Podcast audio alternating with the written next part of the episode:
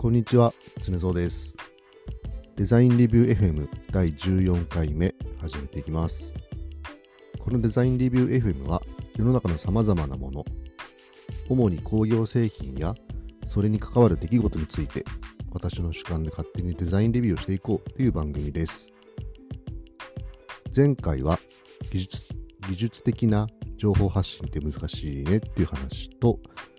メクト2023に行ってきた感想について話してみました。えー今回は科学系ポッドキャストの日に参加します。こちら科学系ポッドキャストの日はですね、共通のテーマについて様々な番組で語るという企画です。この企画、今月で1周年ということですね。去年の2022年の11月にユネスコ世界科学デーに合わせて今月のホストであるサイエントークのレンさんが、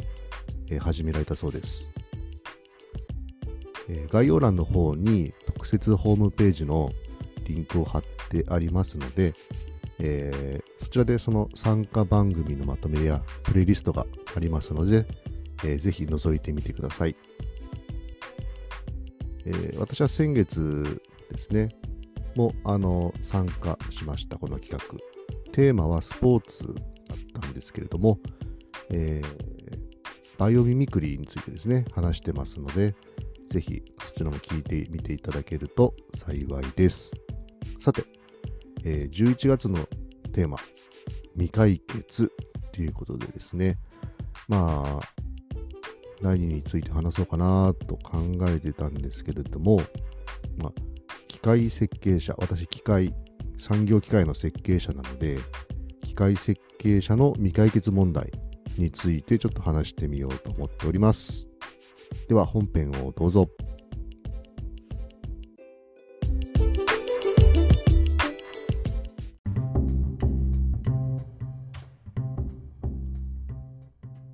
はい、本編です。えー早速ですけれども、機械設計者の未解決問題とは何か、それはズバリですね、設計ミスをなくす、設計ミスをゼロにするっていうことですね。これはもう永遠のテーマですね。まあ、設計ミスしようとしてやってる人は基本的にないと思います。しかしそれでも起きてしまうのが設計ミスですね。この未解決問題を解決しようと人々は様々な解決策を考えてきました。例えばね FMEA Failure Mode Effect Analysis とかね、まあ、それから派生して DRBFM Design Review Based on Failure Mode。まあ、あとちょっと違うけど FTA ですね。フォルトツリーアナライシス。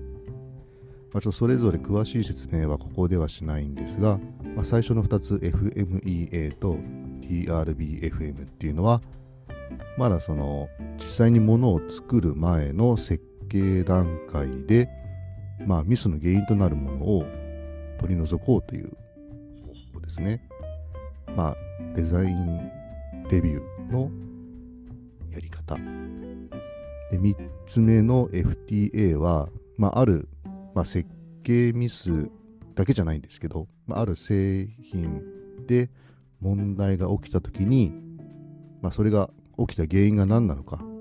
論理的に分析する方法、まあ、なぜなぜ分析と呼ばれるものとちょっと近いですかね。その設計ミスとか、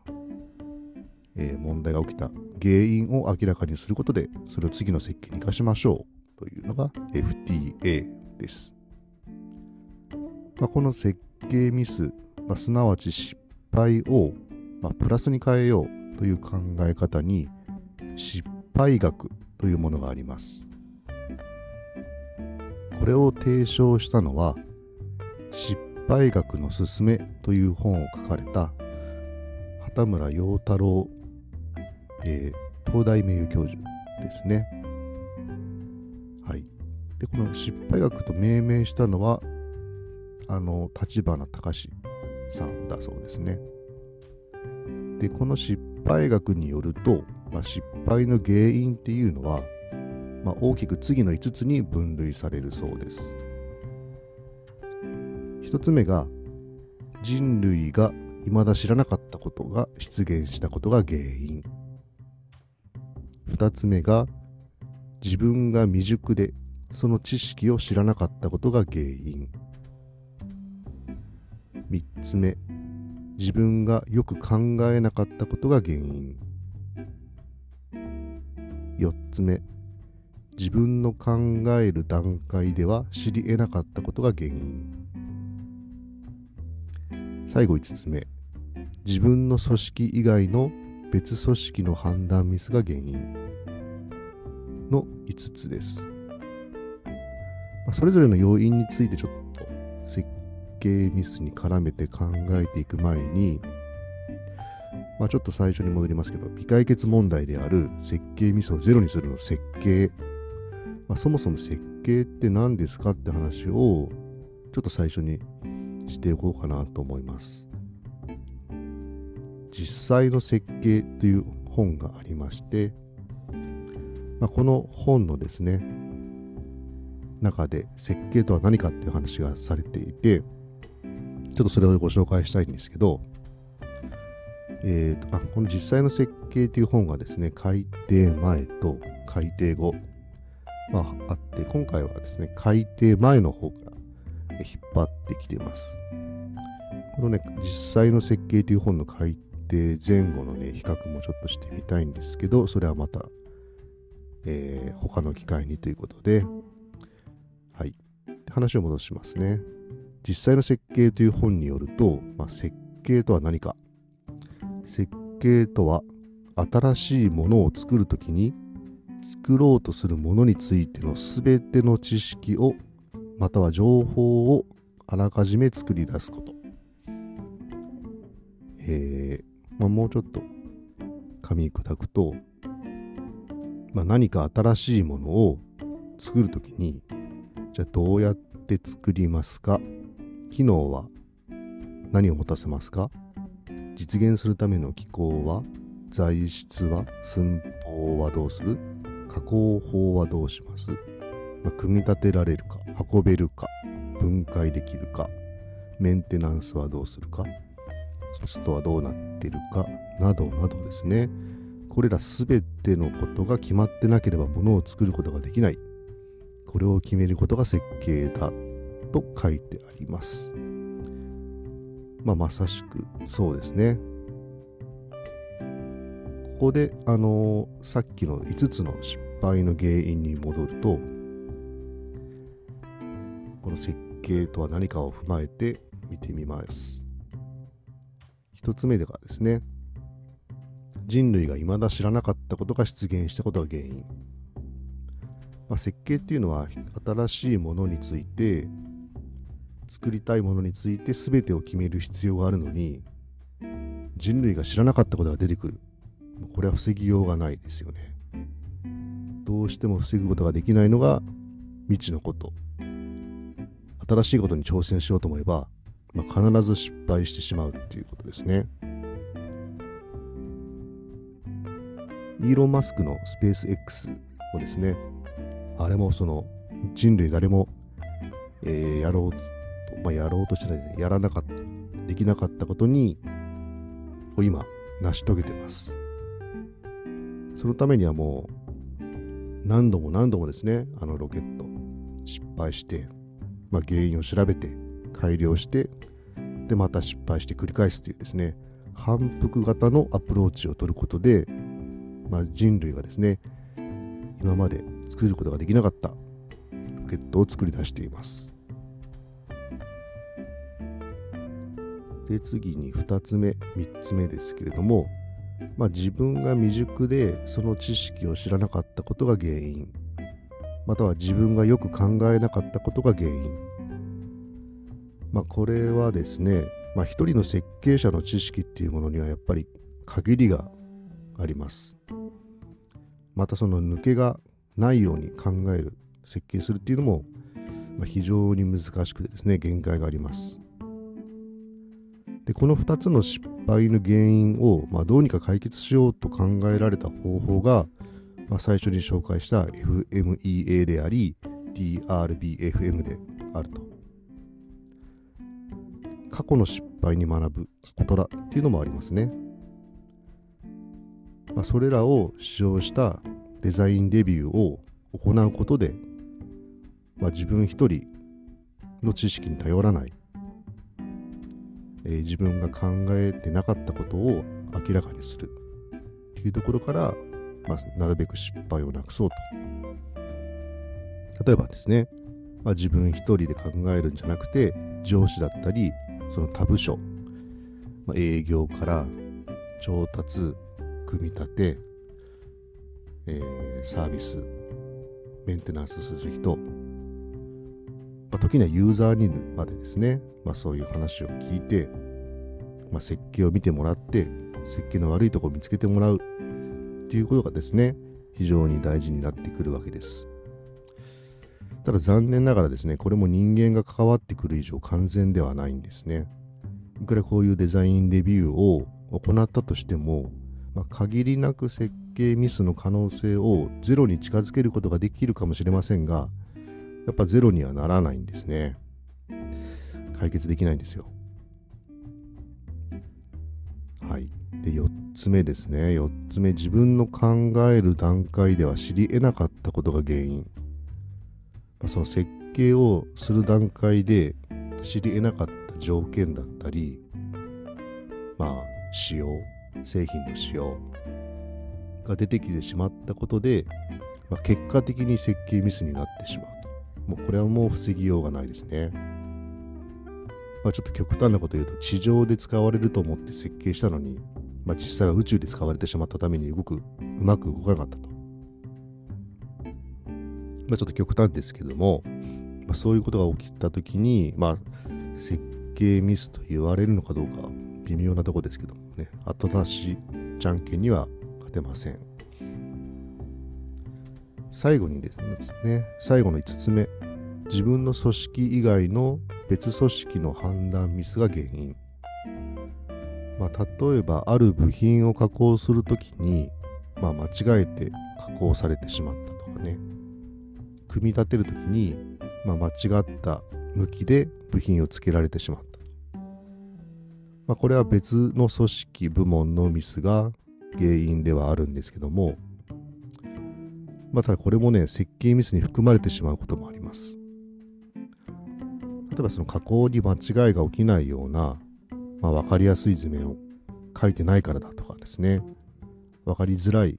組み図になってるからだとかね。あとはそもそもその間違った向きでつかないような部品にしとくべきじゃないかと。例えばそのある四角い部品があってそこに穴が4つ開いてたとした時に、まあ、その穴のピッチをねちょっとずらしてあげることで、まあ、ひっくり返してつかないようにするとかまあ、そういう工夫をしてないからだということが言われることもあります。まあ、そういう工夫をまあ設計者がしたとしてもですね完璧ではないですね。とこのように失敗学における5つの失敗の原因について、設計ミスを起こす原因として考えてみましたがやはりゼロにすることはできないんですね。未解決です。じゃあどうしたらいいんだよ？と皆さん思っていることでしょう。実はですね、一つだけ解決策があるんです。それはね、ミスや失敗を改善のチャンスと考えることです。これはトヨタの失敗学という本に書いてあったことなんですけれども、まあ、トヨタに失敗という言葉はないと。もちろん現場には不良やミス、トラブルっていうのは日常茶飯事です。リコールを出してしまうこともある。それでもトヨタの現場では失敗という言葉は聞かれない。なぜか。トヨタでは不良やミスはそのまま放置するものではなく改善のチャンスと考えているからだと。機械設計者の未解決問題である設計ミスをゼロにする。これを解決する手段は、まあ、トヨタのようにですね、まあ、これはね、トヨタと言ってるけど、まあ、どこの会社でもそうだと思うんですけどね、その失敗したまま放ってことはなかなかないと思うんですけども、まあ、その設計ミスが起きた時に、これは機械を良くするチャンスだと、まあ、前向きに捉えることで、それは設計ミスではなく、まあ、改善のチャンスに変わると。設計ミスのまま残さないことで設計ミスがゼロになるというところで解決できるんじゃないでしょうか。というところで、まあ、今後の機械設計者の未解決問題というところのね、話を締めてみようかなと思います。